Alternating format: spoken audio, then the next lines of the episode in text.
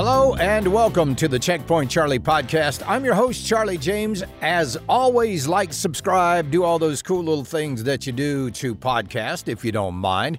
And while you're at it, make sure you tune in each weekday from 3 to 7 to the Charlie James Show on News Talk 989 WORD, the voice of the Carolinas. Oleum et machina. In Latin, that means oil and the machine oil runs this country. This country runs on oil. The world runs on oil. And I guess the first time we really, um, as kids, understood the power that oil had was when Jed Clampett was shooting at some food and up from the ground come a bubbling crude.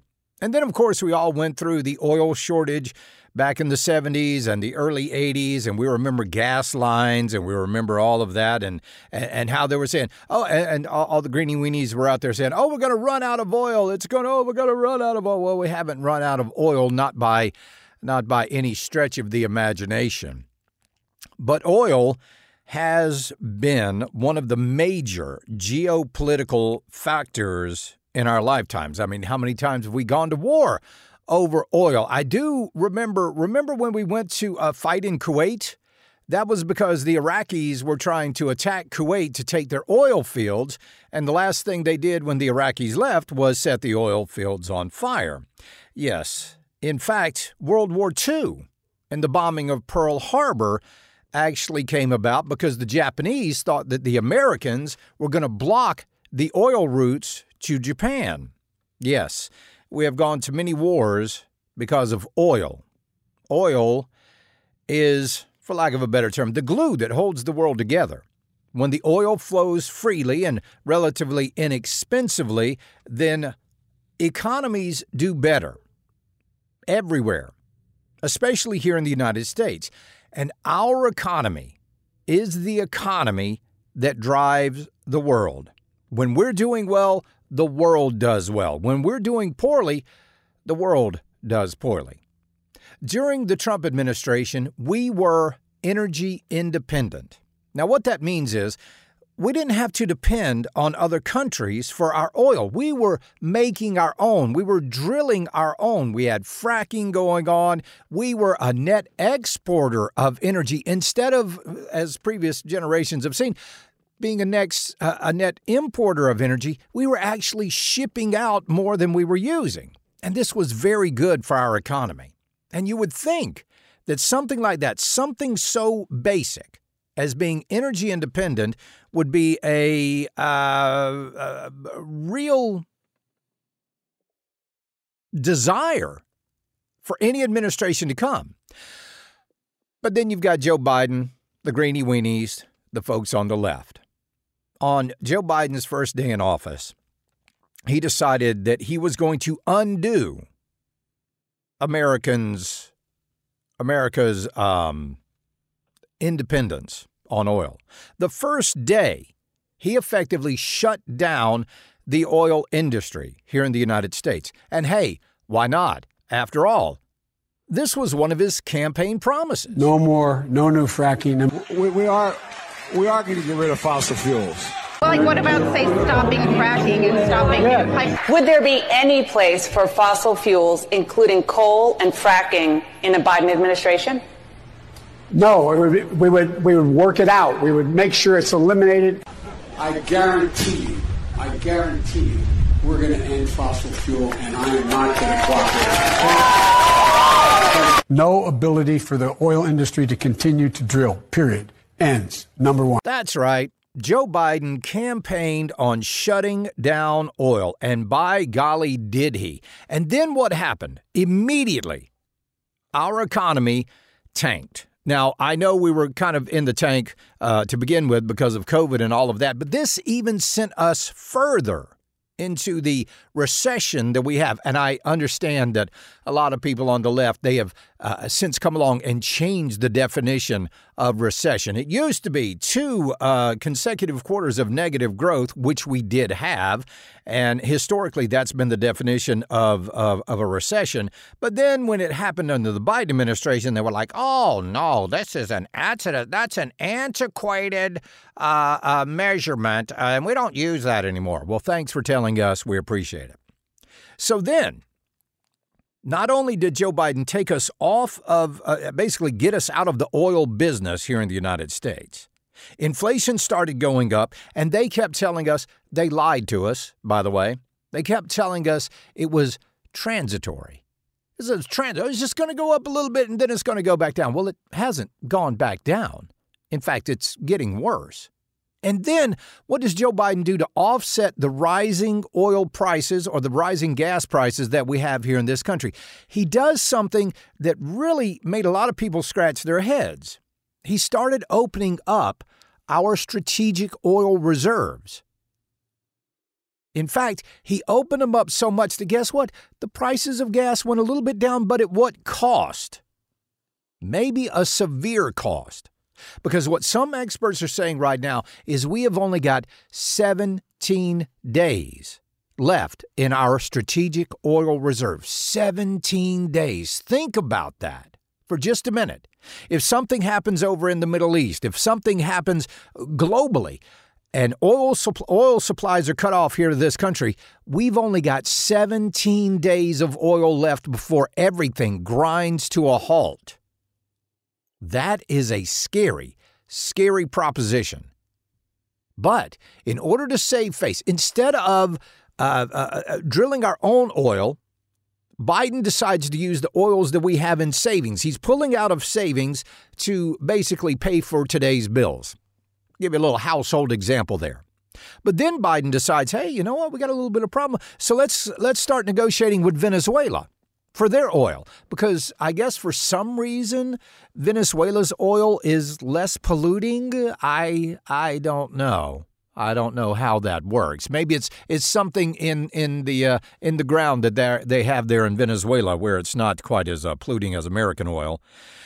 Yeah, he shut down the oil industry, and that's a darn shame because that really put a hurting on the average American family. We depend on cheap energy to uh, drive our cars, to power our electricity, and things like that. And we've all seen the results of Joe Biden's um, idiocy here over the past couple of years. But it actually gets worse than that because he is actually, in shutting off our oil industry here in the United States, he has actually enabled terrorists. And not only that, he enabled a war to be started.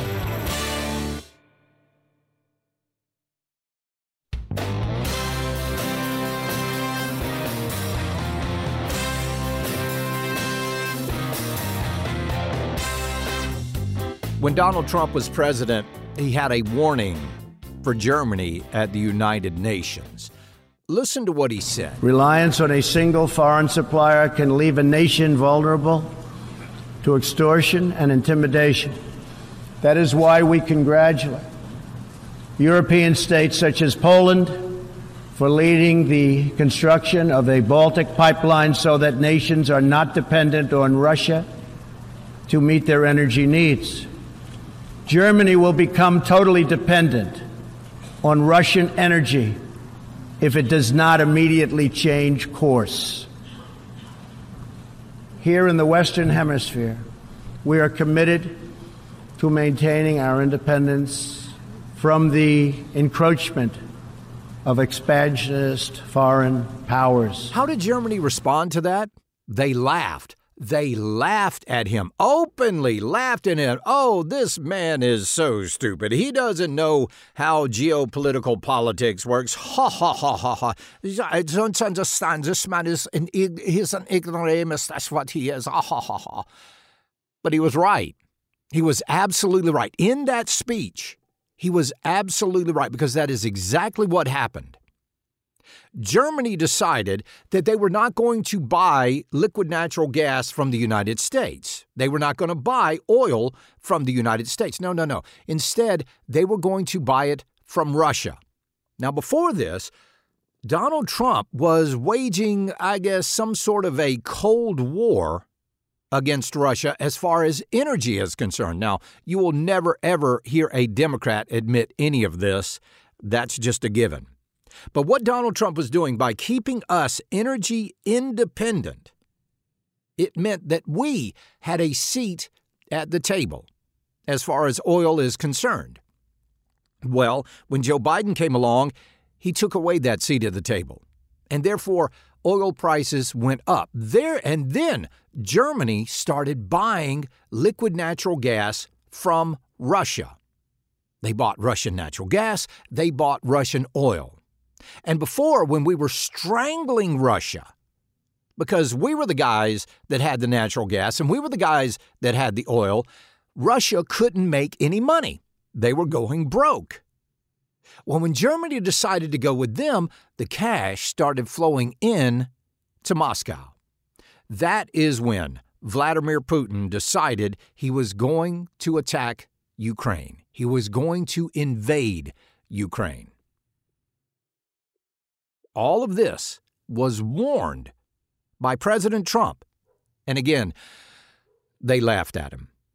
But now they're not laughing anymore. Germany is in a nuclear crisis. I'm sorry, Germany is in a, an energy crisis. In fact, so much that they're looking at starting up two new nuclear uh, uh, reactors, energy reactors, there in Germany just to make up for the loss that they have. Oh, okay.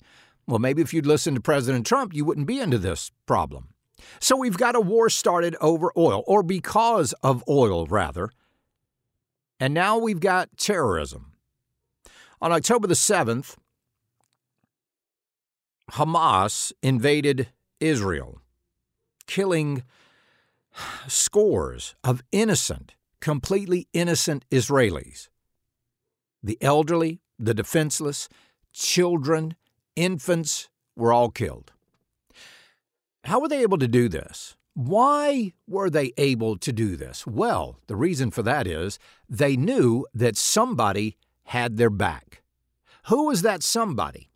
Iran that somebody was Iran. Iran, the same Iran who has been getting very, very rich because we have been supply or uh, because the oil prices have gone up globally, and now they've got the cash absolutely rolling in. Yes, the Biden administration and their policies have in, uh, enabled Iran, the largest state sponsor of terror, to flourish.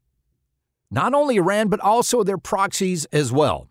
From the Federalist here, in the wake of the devastating terrorist attack on Israel on October the 7th, a magnifying glass is now being held up against the Biden administration's destructive and now deadly concessions to Iran. That's right. Remember when we gave Iran $6 billion? But no, it is not going to be used for terror. Yeah, right. Now, these are the same people that call America the great Satan and tells the world that they want to wipe Israel off the map. So that $6 billion that the Biden administration sent to Iran is actually openly funding Hamas. And this isn't, none of this is being hidden, by the way. This is all out in the open. All out in the open. Outlets like the New York Times, the Wall Street Journals, they all ran articles to confirm Iran's uh, involvement in these attacks. Secretary of State Antony Blinken maintained President Joe Biden's stance that there was no direct evidence that Iran was involved until almost two weeks later, after everybody had been saying that. So, under growing pressure since the attacks, the Biden administration has been claiming that Iraq will not have access to that $6 billion that Qatar holds. But this is just a distraction from the actual amount of money that Biden is allowing to flow into Iraq or Iran, rather. Uh, we know the Biden administration has facilitated the release of close to $20 billion in, a, in, in additional funds that was held in abeyance. But the far bigger and more important issue is that Iran earned more than $80 billion in oil exp- exports under Biden's sanctions rollback. That's right, oil. We had a sanction against Iran for oil. Biden rolled those sanctions back. And now, guess what? The money is once again flowing in. So Iran's oil exports, exports rather, are at a five-year high. Biden's been draining down our own strategic petroleum reserves, like I told you before. We're down to 1970s level now. Inflation is soaring. Oil prices have gone up. And meanwhile, the folks in the Middle East are just bathing in the stuff. They're raking in money left and right. This man is actively, openly breaking the United States of America and actively, openly emboldening the world's number one state sponsor of terror. He is not only, you know, I don't know if it's incompetence or if all of this is by design, but when you look at everything in toto and you just put all of it together, it's you could not draw up a better script for emboldening our enemies the way that Joe Biden has. And he's making them bolder, he's making them richer with oil. The oil that is literally lubricating the terror regime. Have we seen the end of this? I don't think so. The only question remaining is how bad is this actually going to get? This is the Checkpoint Charlie podcast.